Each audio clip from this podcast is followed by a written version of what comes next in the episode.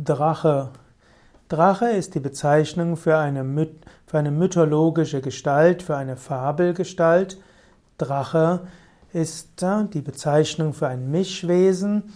Drache ist die Bezeichnung auch für Feinstoffwesen, die alle vier Elemente verbinden. Drache, auf Lateinisch Draco, auf Altgriechisch Dragon, war zunächst einmal die Bezeichnung für jede größere ungiftige Schlangenart. Daraus entstand dann die, der Mythos des schlangenartigen Mischwesens, welche Eigenschaften von Reptilien, Vögeln und Raubtieren verbindet. Man findet den Mythos der Drachen in alten Griechenland, in Rom, in Ägypten. Man findet ihn auch in, in Europa und auch in China. Im Griechenland konnte der Drache hilfreich sein, wie auch weniger hilfreich sein. Oft war der Drache aber auch ein Sinnbild des Chaos, als menschenfeindliches Ungeheuer oder auch eines, das im Kampf überwunden werden muss. Im Ost, in Ostasien, also im ganzen chinesischen Kulturgebiet, ist der Drache dagegen sehr positiv besetzt. Er ist Glücksbringer, Symbol der Fruchtbarkeit, er ist Regenbringer und auch Symbol der kaiserlichen Macht.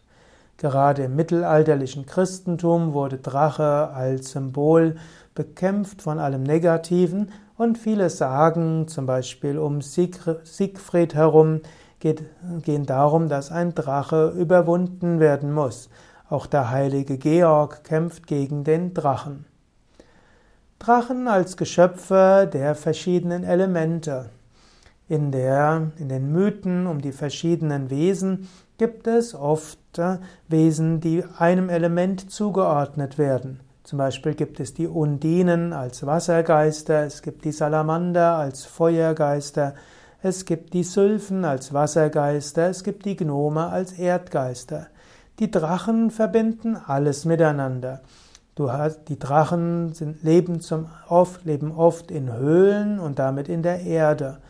Die Drachen können aber auch im Wasser leben und schwimmen, also haben etwas mit dem Wasserelement zu tun. Drachen können fliegen und sind deshalb auch in der Luft und haben etwas mit Luft zu tun. Und Drachen können Feuer speien, sind also in Verbindung mit dem Feuerelement. Und so sind die Drachen Symbol für die verschiedenen Kräfte des Menschen in jeglicher Hinsicht.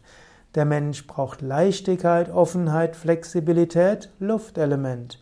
Der Mensch braucht auch Erdung und Festigkeit, eine gewisse Gemütlichkeit. Der Mensch braucht aber auch Liebe und Fruchtbarkeit, also Wasser. Und der Mensch braucht auch äh, letztlich Durchsetzungsvermögen und manchmal die Fähigkeit zur Begeisterung und dafür steht das Feuerelement.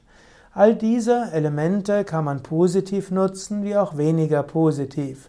Wenn man sie positiv nutzt, ist es der ostasiatische Drache. Wenn man sie negativ nutzt, wird es zum mittelalterlichen Drachen. In dieser Hinsicht willst du deinen Drachen positiv ausleben und ihn zum Guten verwenden, deinen inneren Drachen, die vier Elemente in dir.